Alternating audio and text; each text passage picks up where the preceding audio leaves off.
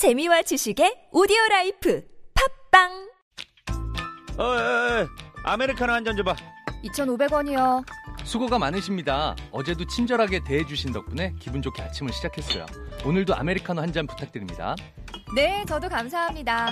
2,500원입니다. 왜 나한테는 안 웃어? 지금 나 무시하는 거야? 안녕하세요. TBS 진짜 라디오의 김인석. 윤성호입니다. 따뜻한 말과 배려. 오늘 여러분은 어떻게 행동하셨나요? 모든 노동자는 누군가의 가족이고 친구이고 자녀입니다. 이 캠페인은 TBS 서울시 감정노동센터 안전보건공단이 함께합니다. 금리는 낮고 주식은 어렵고 재테크 어떻게 하지? 너 소액으로 부동산에 투자하는 법 아직 몰라? 정말? 어떻게? 만 원으로 할 수 있는 부동산 투자 테라펀딩 누구나 쉽게 부동산에 투자한다. 테라펀딩. 수익률 12% 매달 꼬박꼬박 들어오는 수익금으로 휴대폰비 낼 수 있는 거 몰랐지? 테라펀딩. 나도 바로 시작해야겠네. 쉽고 간편한 부동산 투자 네이버에서 테라펀딩을 검색하세요 테라펀딩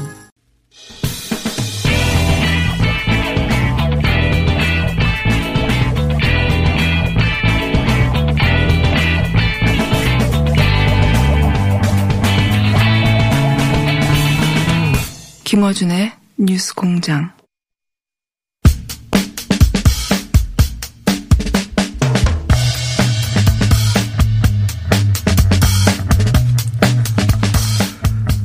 코로나 누적 확진자 숫자가 전 세계 두 번째인 브라질, 브라질 브라질에서 보호소나루 대통령이 코로나 확진됐다고 합니다.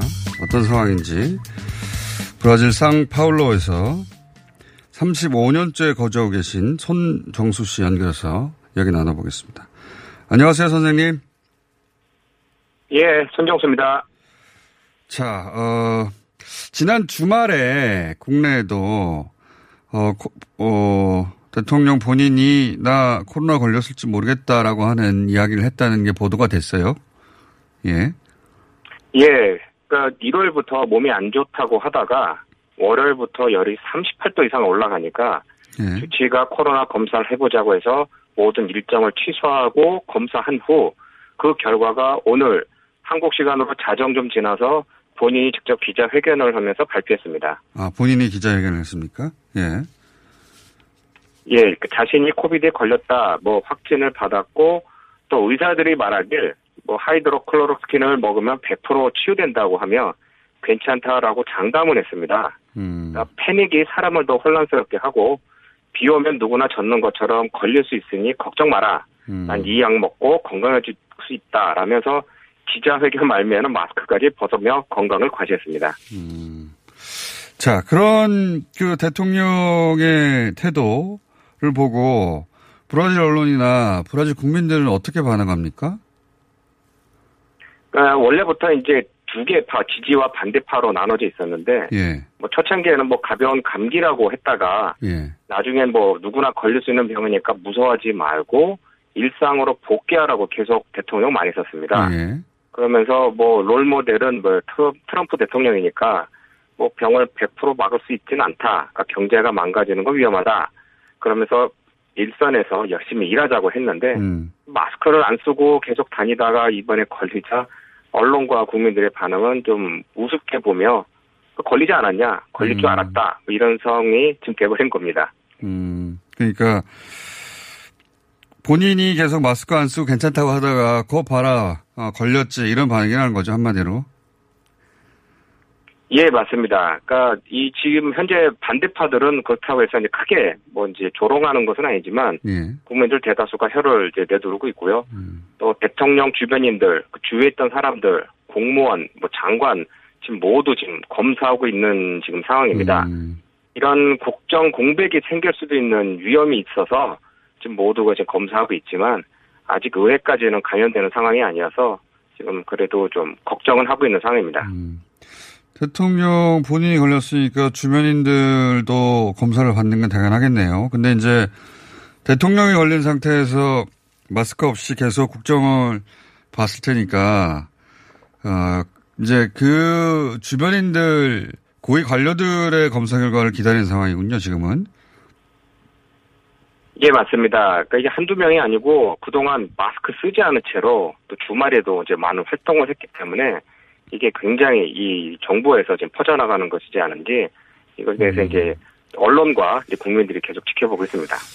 알겠습니다. 지난번에도 미국 다녀와가지고, 어, 의심 증세가 있었는데, 그때는 검사 결과를 공개하지 않았었죠. 예, 맞습니다. 그때 3월에 미국에 다녀와서 또 주위 장관 몇 명이 이제 확진을 받았고 본인도 의심 증세가 있어서 세 번이나 검사를 받았습니다. 근데 그때는 검사 결과를 공개하지 않았고 언론과 또 소송을 받으며 대법원에서 공개하라는 판결까지 내렸지만 끝까지 공개하지 않았습니다. 음. 그런데 이번에는 희한하게 본인이 먼저 나서서 순수히 공개를 한 건데 그 이유는 저도 잘 이해가 안 되는 부분입니다.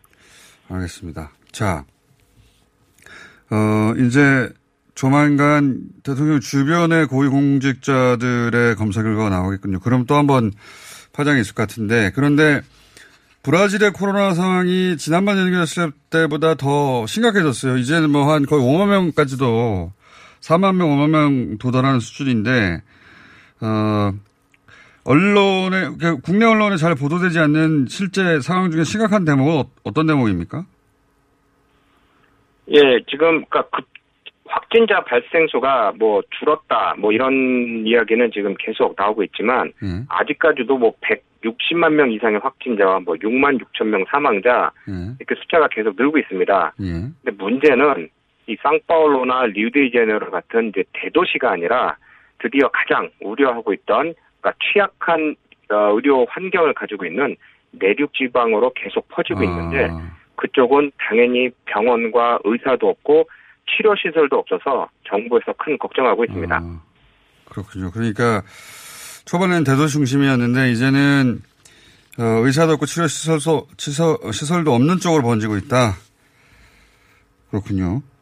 예, 맞습니다. 그리고 또 한 가지 좀 의아한 지점은 뭐냐면 브라질 통계 관련해서는 정부 발표하고 언론 발표 두 가지가 나오더라고요. 이거는 왜 그렇습니까? 그러니까 원래는 어 좋은 숫자만 그러니까 하루 집계된 이제 숫자 중에서 좋은 쪽으로만 자꾸 보도하려고 하니까 아, 정부에서? 계속 마찰이 있었습니다. 예. 그러자 어 보건부 장관이 바뀌면서 하루 집계된 숫자만 발표하니까 여섯 개 주요 언론이 컨소시엄을 만들어서 따로 발표하기 시작했습니다. 아, 그러나 이를 보건부에서 이틀 만에 다시 번복하고 현재는 모든 통계를 발표하는데 이 컨소시엄은 그래도 정부의 발표를 믿을 만한 게 아니다라고 해서 자체 집계를 계속 발표하고 있습니다. 아, 그래서 두 개는 되는데 서로에 대한 큰 어, 숫자는 큰 차이가 없습니다. 아, 그러니까 애초 이 보호선화로 대통령 그 정, 보호선화로 정부에서 발표하는 내용을 언론들이 믿을 수가 없다 해서 언론이 컨소시엄을 만들어서 따로 발표하기 시작했다. 그래서 두 개가 나오는 거군요. 예, 맞습니다. 알겠습니다. 그 외에 그 최근에 어, 격리 해제되는 사람도 늘어나고 또 영업 재개도 이뤄지고 이런 보도도 있던데 그런 상황은 어떻습니까?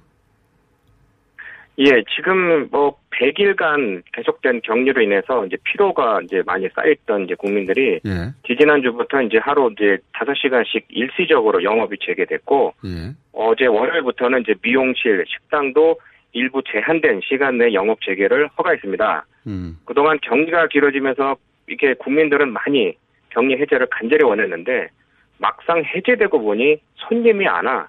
격리 아. 상태로 인한 불안감, 또 코로나의 병에 걸릴 만한 이런 불안감도 있지만 이제는 실제적인 경제적인 어려움이 바로 어. 현실이 되어서 올 연말까지 이어질 것 같다는 부담감에 모두 큰 걱정을 하고 있습니다. 그렇군요. 그러니까 격리 해제를 다들 기다렸는데 격리 해제를 막상 하니까 어, 이 현 정부 하에서의 코로나 정책에 대해서 이제 사람들이 불안감을 가지고 있으니까 해제됐는데 정작 예를 들면 식당에는 사람이 안 오는 거군요.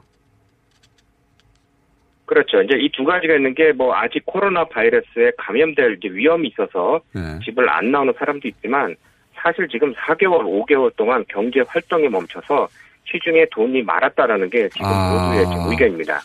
이중 거네요. 그러니까 코로나 정책도 불안하고 그 사이에 쉬어서 쓸 돈도 없고 이런 거네요. 그렇죠. 또 식당 같은 경우에는 오늘 또 어, 요식업 협회에서 발표한 거에 의하면 이미 30%가 문을 닫았고 나머지는 오후 5시까지만 허가된 이 영업 시간에서는 저녁 장사를 할 수 없으니 어. 아예 문을 열지 않겠다라는 아. 그런 발표를 하면서 계속해서 지금 문제되고 있습니다. 그 저녁 장사가 메인인데 어차피 저녁 장사도 못하는 거 열어봐서 뭐하냐. 자 그런 상황이군요. 알겠습니다. 오늘 여기까지 들어보고요. 어, 주요 공직자들이 만약에 혹여라도 양성으로 나온다면 이제 국정 공백까지 생길 테니까 그때 또 다른 차원의 심각한 상황인데 그때 다시 한번 연결하겠습니다. 오늘 말씀 감사합니다. 예, 고맙습니다. 네. 브라질 상파울로의 손정수 선생님이었습니다.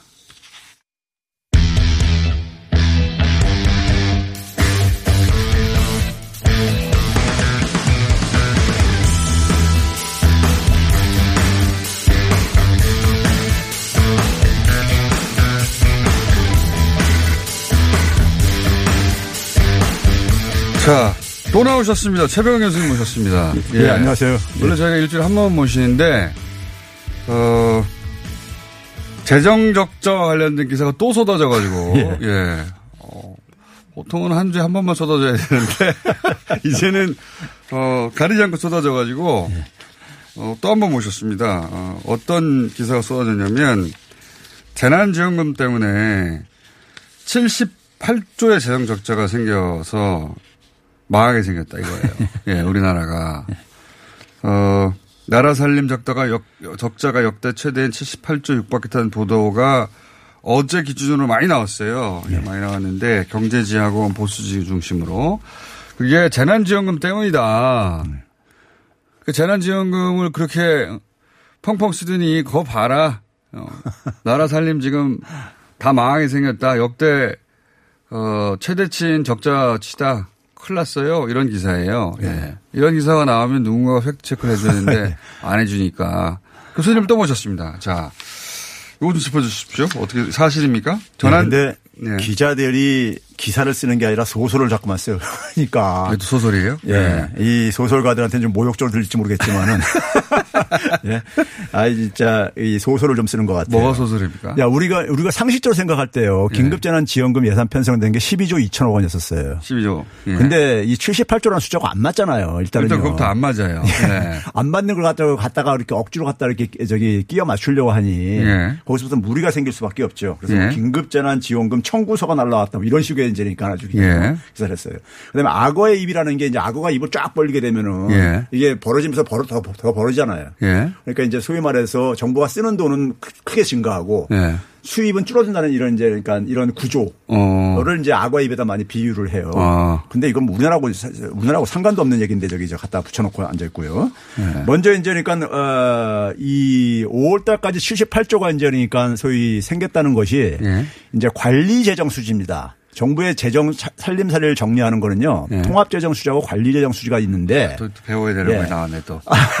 그러니까 쉽게 얘기해서 정부의 총 수입 예. 수입하고 총 지출을 정리한 게 이제 통합재정 수지인데요. 예. 수입에는 소위 4대 기금도 포함되어 있어요. 국민연금이라든가 그다음 고용보험이라든가 산재라든가 예. 의료보 이런 것도 포함되어 있는 거예요. 예. 그 4대 기금을 빼고 수입 지출을 정리한 게요. 예. 정리한 게 관리재정 수지예요. 그걸 왜 뺍니까? 그러니까 그걸 이제 포함시켜서도 계산하고 이제 저기 분리해서도 이제 들여다 보는데 예. 들여다 보는데 되게 국제적으로는 통합재정 수지에 분리를 안 하고 이제 되게 비교를 해요. 아. 예. 근데 이제 관리재정 수지가 더 많이 증가했으니까 그걸로 본 거죠, 뭘. 예. 어, 어쨌든 4대 보험으로 들어와서 그 돈 역시 쓰이는 건데 나라 그렇죠. 살림으로. 예, 예. 근데 그걸 빼고 숫자를 보는 게 관리재정 수지인데 예. 그 관리재정 수지로 봤을 때는 그 78조다. 예. 그럼 통합은 어떻게 됩니까? 통합은 어 통합은 이제 5월 달까지 누계가요. 예. 누계가 얼마가 나왔냐면 61조 정도 나왔어요. 어, 여기서 일단 예. 그렇게 해야 더 어, 이제 크게- 적, 자가 크게, 크게 보이게 보이니까 일단 그렇게 했다. 예. 예. 근데 이게 국제적으로는 사실 통합재정 수지 쓰거든요. 당연히 그렇겠죠. 어쨌든 나라 살림이라는 건 들어온 돈을 쓰는 건데 들어온 돈이라는 게 4대 보험 포함해서 예. 들어온 거 아닙니까? 예. 예. 근데 그다음에 이제 78조 중에 중에? 중에 보게 되면 이제 우리가 그 지난번에 나와서 제가 그런 얘기 했잖아요. 우리 올해 예산 편성할 때 예. 적자 재정으로 편성을 했었다. 원래가 애초부터. 원래가 예. 그 규모 그 규모가요. 예. 그 규모가 어느 정도였었냐면은 당시에 이미 그러니까는 우리가 편성했을 때 얼마였었냐면 70 한 2조 정도 됐었어요. 그럼 뭐 차이도 없는 거 아닙니까? 그렇죠. 그럼 원래 계획대로 하고 있는 거잖아요. 그렇죠. 재난지원금하고 상관없이. 예, 그렇죠. 그래서 이제 제가 말씀드리는 거예요. 네. 자, 그 다음에 이제 뭐냐면은 에, 그동안에 1월 달부터 5월 달까지 수입하고 세금 수입이라든가 네. 그다음에 지출하고 이제 그러니까 이 차이가 생길 게 아니겠습니까? 그렇죠. 근데 아무래도 경기가 안 좋으니까 세금 수입은 좀 줄어들 수 있잖아요. 네. 근데 문제는 뭐냐면 세금 수입이 많이 줄어들었다고 이제 얘기를 했어요. 예. 줄어드는데 세금 수입이 이제 그러니까 우리가 많이 줄어드는데 줄어든 이유가 뭐냐면요. 네. 우리 5월 달에 우리 공, 저희 공장장도 저기 저 이 종합소득세 신고 대상 아니에요? 맞습니다. 그렇죠. 예. 5월 달에 내게 하잖아요. 예. 근데 올해는 8월 달로 연기를 그, 해줬어요. 맞습니다. 예. 그렇죠? 형편이 어렵다고. 예, 다들. 그래서 이걸 연기를 해줬어요. 3개월 연기를 해줬어요. 아, 아직 안 들어왔다. 안 들어온 거죠. 아. 야, 알고 보니까 알고 보니까 지금 말씀대로 하자면 애초 우리가 계획했던 대로 관리하고 있고 예. 갑자기 적자가 늘어나는 게 아니라 이 정도 규모의 적자를 예상했는데 예. 통함으로 보자면 아직 거기에 도달하지도 않았네요. 예.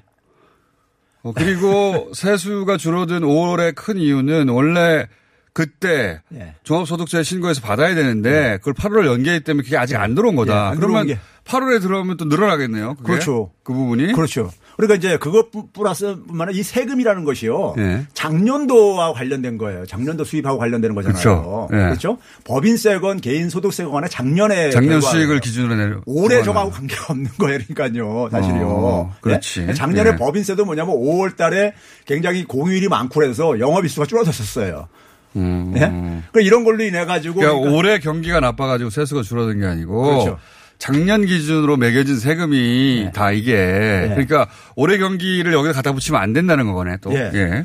그래서 뭐냐면 5월 달까만 보게 되면 관리 재정 수지는요. 순수하게 네. 줄어든 건 제 계산해 보니까는 마이너스 5.8조 정도. 예. 이 정도만 이제 그러니까 줄어든 거예요. 그러니까요. 세수가 줄어든 게요. 예. 네. 그러니까 그 정도만 이제 그러니까 추가로 생긴 거예요. 근데 우리가 뭐 12조 2천억 원을 우리가 이렇게 그 긴급재난 지원금으로 예. 사용을 했어더라도 사실 그것도 다 지금 집행이 안 됐거든요. 예. 제가 계산해 보면 최대 한 8조 정도가 집행됐을 걸로 추정이 되어져요. 예. 그러니까 이게 그러니까 그 한 8조 정도 집행을 한 걸 가지고 78조에다 갖다가 이렇게 갖다 붙여놓을 것이니. 아. 예? 그러니까 지금 집행된 거는 8조 정도로 추정이 되는데 네. 그러면 그 예상치 못했던 8조의 적자가 추가로 생겼다. 네. 그런데 그 적자 덕분에 플러스 된 것도 있지 않습니까? 그렇죠. 경기가 활성화된 거. 네. 그런 얘기는 네. 빼고 네. 이제 어, 관리 재정이요? 그 관리 재정 수치를 78조인데 그걸 뽑아가지고 그렇게 뽑으면 안 되는 건데 이걸 비교하려면 예. 어, 78조나 이 재난지원금 때문에 빚이 생겼다 이렇게 예. 과장해버린 거군요. 그 다음에 이제 우리가 이걸 이제 국제적으로 비교를 해야 되잖아요. 예. 관리재정. 예, 그렇죠. 관리재정 수지가 예. 그래서 우리가 3차 추경까지 해가지고 아, 이제 2.3%포인트 정도 GDP 예. 대비요. 예. 이게 증가했어요. 예.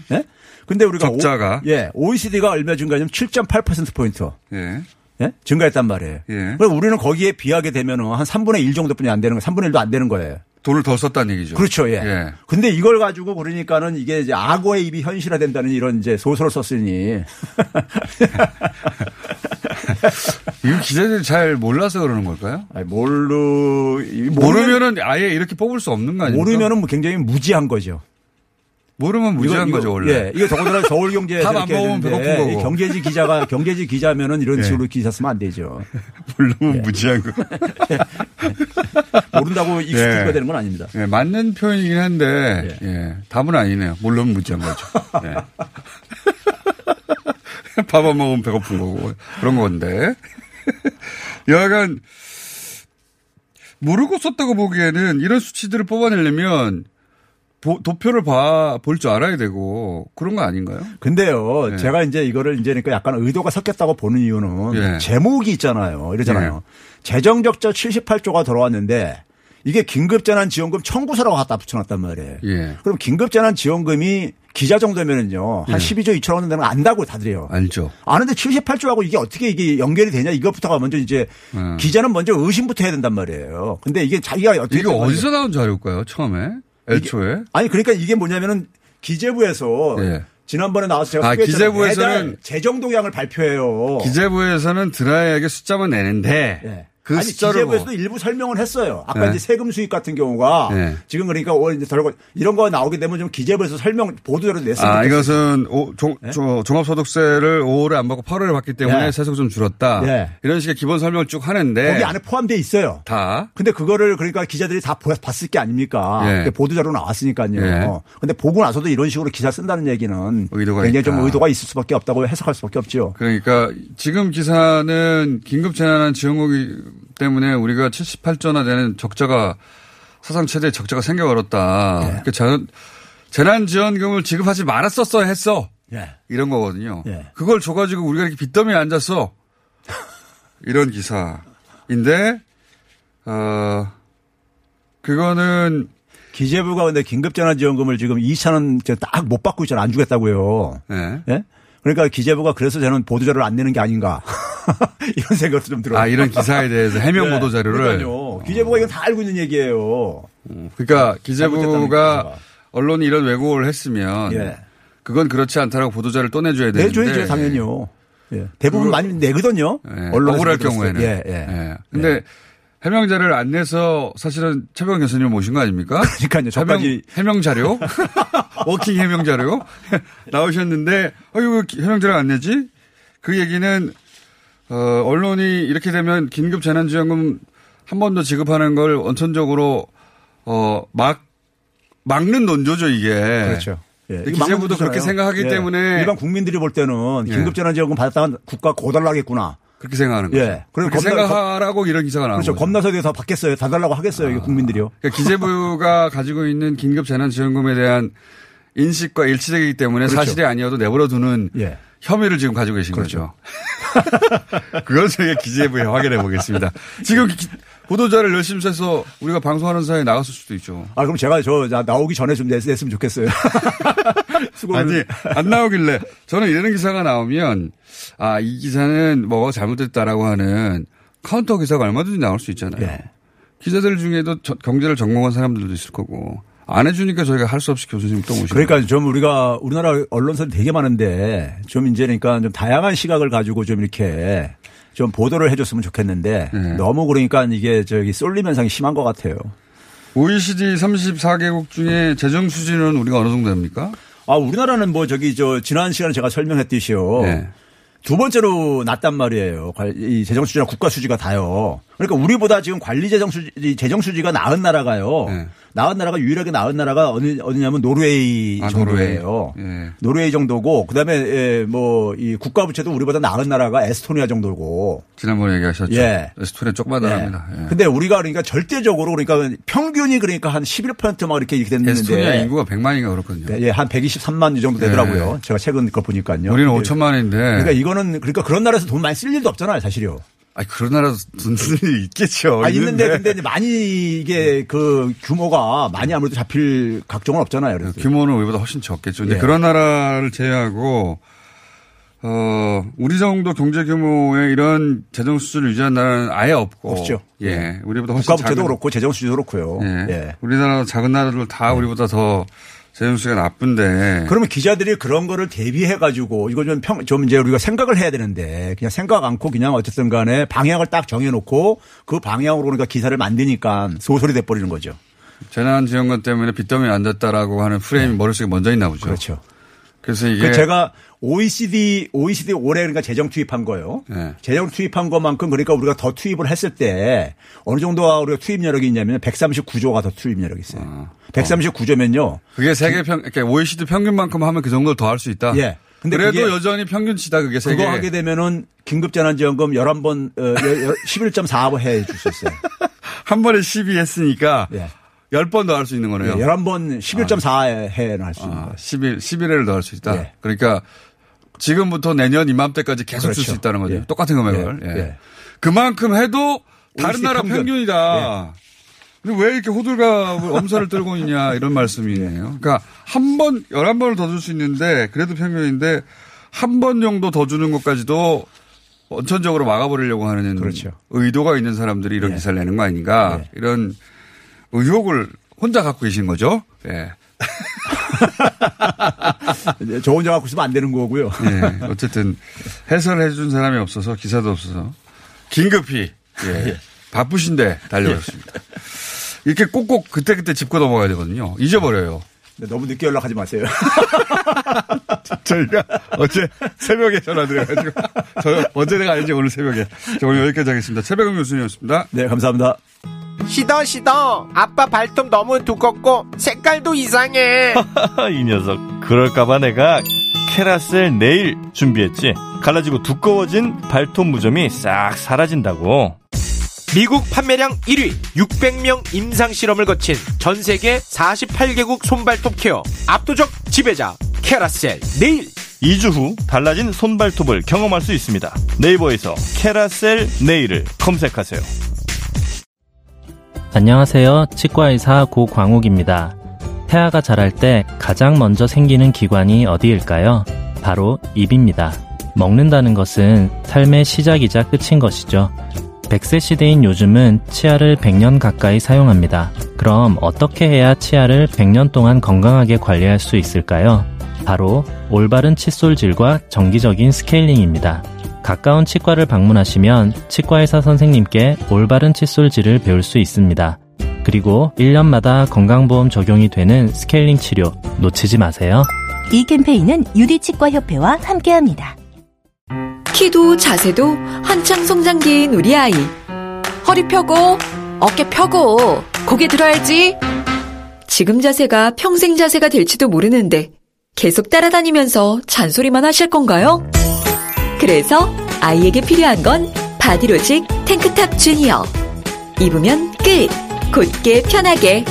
우리 아이 자세를 바로 잡아주세요. 바디로직 탱크탑 주니어. 바디로직. 친구들한테 보육원에서 사는 걸 들키지 않으려고 늘 친구들을 데려다 주고 집에 가곤 했어요. 안녕하세요. 18 어른 신선입니다. 저희는 보육원에서 자랐다고 말하는 것이 너무나 어렵습니다. 한 번쯤 용기 내어 말했다가 차별과 편견의 상처를 받기도 합니다. 저도 얼굴을 보이고 목소리를 내는데 많은 부담이 있었습니다. 그럼에도 보육원 출신이라고 차별받지 않는 사회, 편견 없이 우리를 바라보는 사회를 만들기 위해 18 어른 캠페인을 시작했습니다. 아름다운 재단 18 어른 캠페인.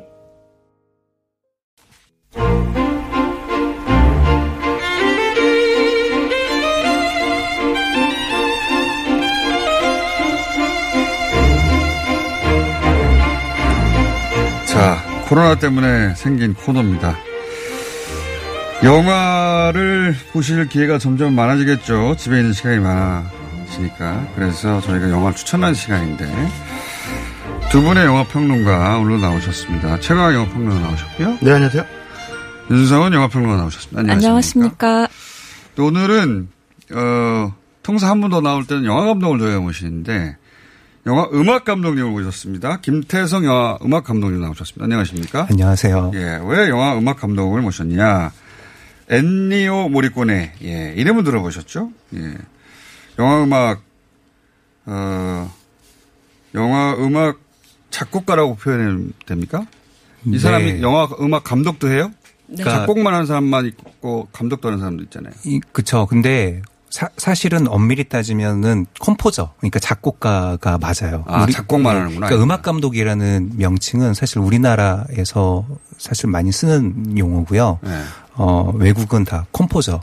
예. 어, 예, 작곡가입니다. 역할이 달라요? 작곡만 해서 곡을 주면 그 곡을 영화에 맞게 이렇게 편집하거나 갖다 붙이는 사람이 따로 이- 있는 거예요, 우리나라. 그러니까 우리나라는 음악 감독이 작곡도 하고 또 네. 음악 그 뮤- music editor라고 그러죠. 그러니까 네. 화면에 어 그 어떤 음악을 장면에, 예, 예, 입히는 것도 이제 둘다다 한다. 예, 다 아. 하는데 외국은 좀 세분화되어 있어요. 근데 엔니오 모리꼬네는 음악 감독이 아니라 우리 기준으로 보자면 그냥 작곡가이다, 그냥. 그렇죠. 그러니까 음악 감독의 역할이 외국은 좀 약간 이제 그 분산되어 있어요. 이렇게. 여러- 예. 근데 음. 이제 자, 그럼 작곡가라고 합시다. 예. 네. 작곡가. 이분이 유명한 분이죠. 저는 본 적은 없습니다. 이분이 별세를 하셔서 예, 음악 영화 음악에 미친 그 효, 어, 영향에 지대해서 저희가 어 이분의 음악이 들어간 영화를 한번 골라서 소개해 보려고 그리고 이제 두 영화 평론가는 음악은 잘 모르니까 왜 그렇게 생각하시죠? 김태성 영화음악 감독을 모셨는데 김태성 감독님은 제가 프로필 보니까 우리나라 영화 엄청 많이 하셨더라고요. 몇 개나 하셨어요?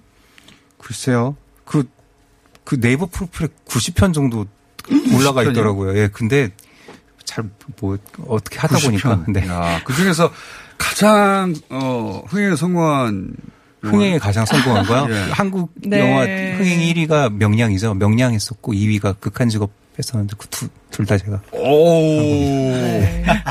아, 이렇게 다. 그러면은 네. 본인이 했는데 제일 덜 알려진 아, 아, 제일 애착 애착이 있지만 애증 같은 게 이제 가루지기라고 가루지기. 가루지기라는 작품도 했었습니다. 가루지. 네.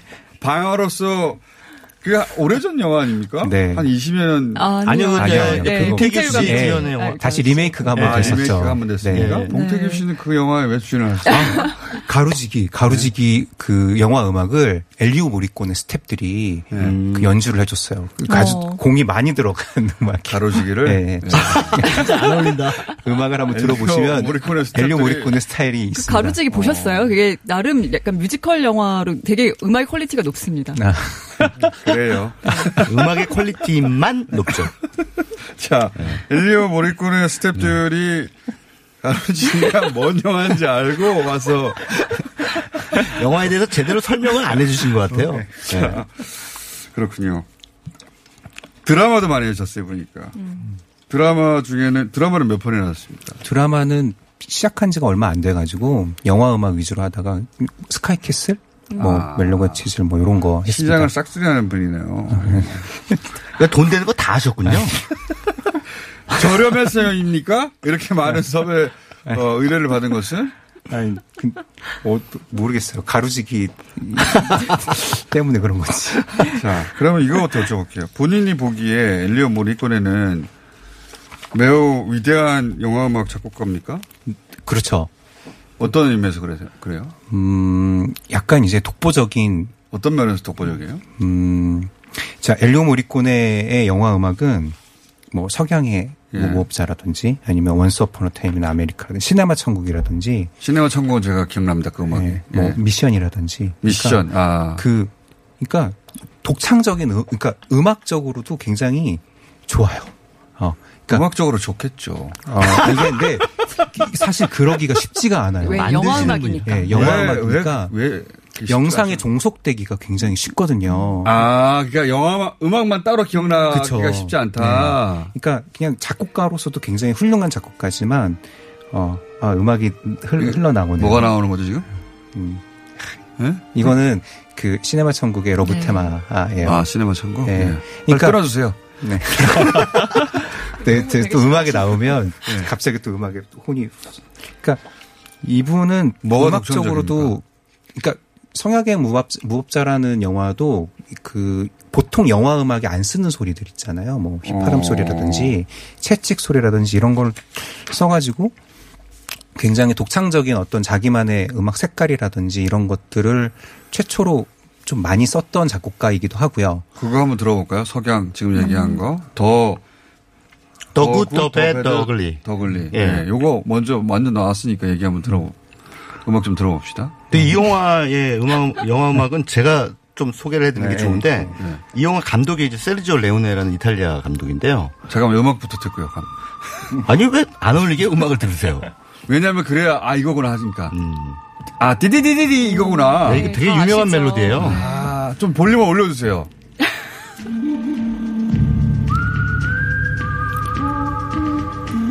이야, 이거구나. 여기도 이제 휘파람 소리가 나오죠. 그쵸. 이건 정말 누구나 들어도 금방 귀에 꽂히죠. 네. 이분은 이 시대에 태어났으면 게임 음악 엄청 많이 했겠네요. 그 세르지오 레- 레오네라. 네, 근데 이 사실 이 영화뿐만 아니라 음악도 상당히 혁신적이었던 게 원래 서부극은 미국 사람들 거였어요. 미국 사람들이 만들던 서부극을 세르지오 레오네라는 이탈리아 감독이 보더니만 비웃은 거예요. 아, 유치하다. 진짜 있잖아. 그리고 우리가 한번 만들어 보지 해서 뜬금없이 이탈리아에서 만든 게 이제 마카로니 웨스턴 그러니까 혹은 이 스파게티 사람은 미국 서부에 가지 않고 이탈리아에서 이 영화를 만들어 네. 그렇죠. 그냥 네. 클린트 이스트우드라는 멀때같이 키 큰 배우 한 명 불러서 리 반 클리프 뭐 이런 미국 배우들 불러서 우리나라 이탈리아에서- 바이킹 영화 만든 거하고 비슷한 거네요. 예. 그렇습니다. 예. 이탈리아에서 처음 만들었는데 이게 세계적인 선풍을 이제 불러일으킨 아. 이유가 사실은 세르지오 레오네가 생각했던 미국 서부극의 지루함을 다 알고 있었던 거예요. 어. 근데 이제 이 세르지오 레오네의 서부극의 특징은 뭐냐면 정의의 사도가 없어요. 주인공도 아. 악당이에요. 클린트 이스트우드도 나쁜 놈이에요. 그래서 영화 제목이 뭐 그 좋은 놈 나쁜 놈 이상한 예, 네, 김지운 감독님 예, 영화 그, 있었죠. 그걸로 이제 만들었는데 어. 원래 제목은 좋은 놈 나쁜 놈 못생긴 놈이에요. 근데 여기서 좋은 놈이라고 하는 게 이제 클린트 이스트우드인데 사실 보면 영화 보면 좋은 놈은 아니고 네. 잘생긴 놈이에요. 그냥 그남 등치고 이렇게 협잡하고 하는 건 똑같아요. 음. 그게 바로 세르지오 레오네라는 감독이 본 서부 개척의 역사예요. 음. 그래서 그 미국 사람들이 만드는 서부국이 그 서부 개척의 역사를 미화하는 거를 되게 재수없어 한 거죠. 알겠습니다. 그만 얘기하십시오. 아, 그래서 네. 근데 그 엔니오 모리코네로 돌아오면 엔니오 모리코네가 한 음악이 그 세르지오 레오네 감독의 영화 세계하고 딱 밀착해서 완전히 이전에는 볼 아, 그러니까요. 수그 없었던 음악은 예. 효과인지 음악인지 네. 어주 그 중간 어디쯤 되는 새로운 장르가 탄생한 느낌이네요. 네.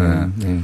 어. 그러니까 혁신적이었죠. 그때 당시에. 이때 이 이것부터 유명해진 겁니까 전 세계적으로? 안녕 어? 그쵸. 이게 이제 어 일종의 유명해지게 된. 어, 그저 전에도 사람 활동을 누구야? 많이 하셨지만 어.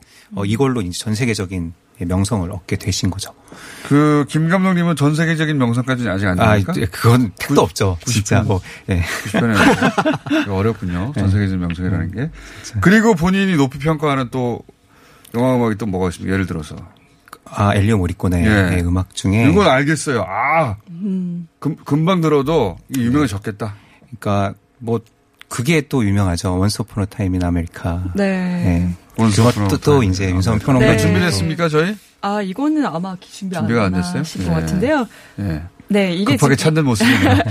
네, 그 gangster movie 하면은 네. 사실 이게 지금은 좀 확장된 의미로 많이 사용되지만 원래 금주법 시대를 배경으로 한 작품들 하나의 이제 일련의 장르 영화거든요. 네. 그래서 이 영화도 이것도 이제 세르지오 레오네 감독의 영화인데 그 어, 금주법 시대를 그 배경으로 해서 어떤 그 친구들의 우정과 배신과 사랑 이야기를 그리고 있는 어린 시절부터 시작해가지고 네. 점도적이 음. 네. 뭐 그렇게 기억이 나는데. 그렇죠. 진짜 길죠 영화가. 네, 영화가 이게 229분으로 네 시간. 알고 어. 있는데요. 예, 저는 이 영화가 끝나지 않기를 바랬어요. 진짜 너무 영화 가 너무 좋아서. 네, 어, 끝나죠. 마지막 정 아, 그리고 이제 남성분들이 사실 많이 기억하시는 부분은 이제 제니퍼 코넬리가 어릴 때 이제 춤추는 장면을 몰래 엿보는. 네, 몰래 엿보는 장면인데 사실 이게 되게 가늠증이잖아요. 이게 화장실에서 네. 예, 엿보는 장면이 있는데 그게 그러니까 제니퍼 코넬리도 그 극 중에서도 알고 있어요. 자기를 뭐 엿보고 있다라는 거를. 그 러면서도 이겁니까? 예, 그 옷도 갈아입고 막 이제 그러는데 굉장히 순수하게 느껴졌던 관음증의 장면. 이게 데보라의 테마. 네. 이 음악은 생각이 나는데 이게 왜 또 유명해진 겁니까? 어, 그 장면이랑 어울려서 그런가? 아니, 근데 사실 사람들이 딱 들으면 한 번에 딱 아는 또 음악이 있긴 해요. 지금 그. 어떤가요? 말씀해 주십시오. 그. 제목 생각나십니까? 아니요. 그, 이, Once Upon a Time America에서. 안에서? 네, 이 아, 이곡 안에서. 말고? 네, 이곡 말고. 아, 이거 잘못 들- 골랐구나. 네. 제목이 뭐예요? 그 테마 이름은 네, 테마 네. 이름이 있을 거예요. Once Upon a Time America에서. 음. 테마가 뭡니까? 제가 이름을 잘 기억을 못 해가지고. 테마는 저희가 찾아보기로 하고. 네. 자, 이것도 엔, 엔니오 모리코네를 전 세계적으로 다시 한번 역시 하게 만든 음악입니다. 이- 이분이 이제 이 전부터 워낙 대가셨고 이미 대가가 네, 돼버렸고. 그리고 나서 이제 뭐 미션이라든지 미션. 시네, 네, 시네마 천국이라든지 미션 생각납니다. 네, 가브리엘 그거 폭포 올라갈 때 나오는 그쵸. 음악 아닙니까? 그거? 네, 네. 폭포 올라가 가지고 그거 그나 폭포 어떻게 올라갔나, 올라갔나 몰라. 보면서 저 가능한가 저게? 예. 아, 십자가를 이고 그 올라가죠 로버트 드니로가. 그러니까요. 네, 그 예. 중간에 이제 그렇게 네. 올라가죠. 참 로버트 드니로 많이 나왔어요. 클라이밍. 야.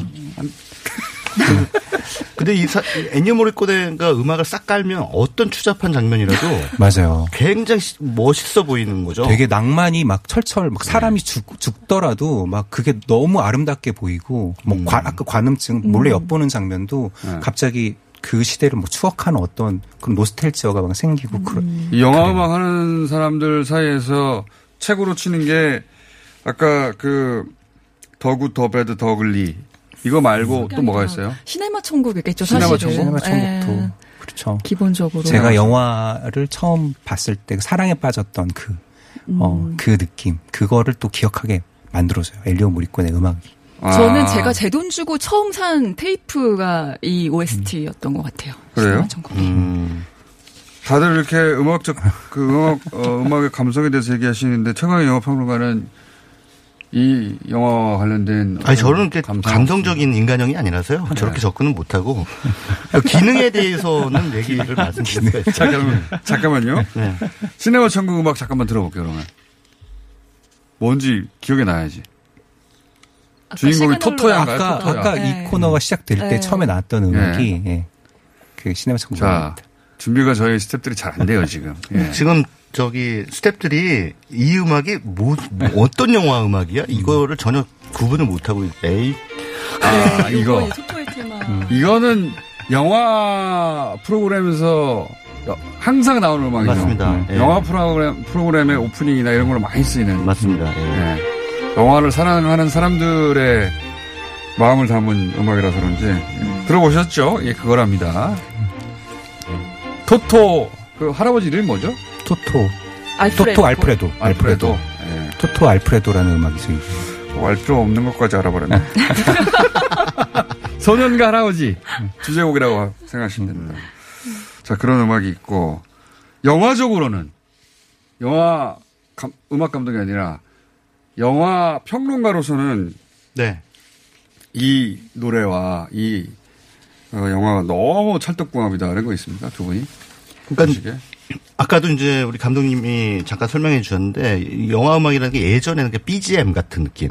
그렇죠. 그 장면을 위해서 그냥 필요한 음악을 그냥 까는 그런 기능적 음악. 예, 기능적인 음악이었는데 이게 이제 1960년대에 이제 미국에서는 버나드 허먼이라는 아주 걸출한 영화 음 악 감독이 나왔고 그리고. 유럽에서는 걸출합니까? 걸출하죠. 네. 예. 예. 어, 모르세요? 버나드 허먼?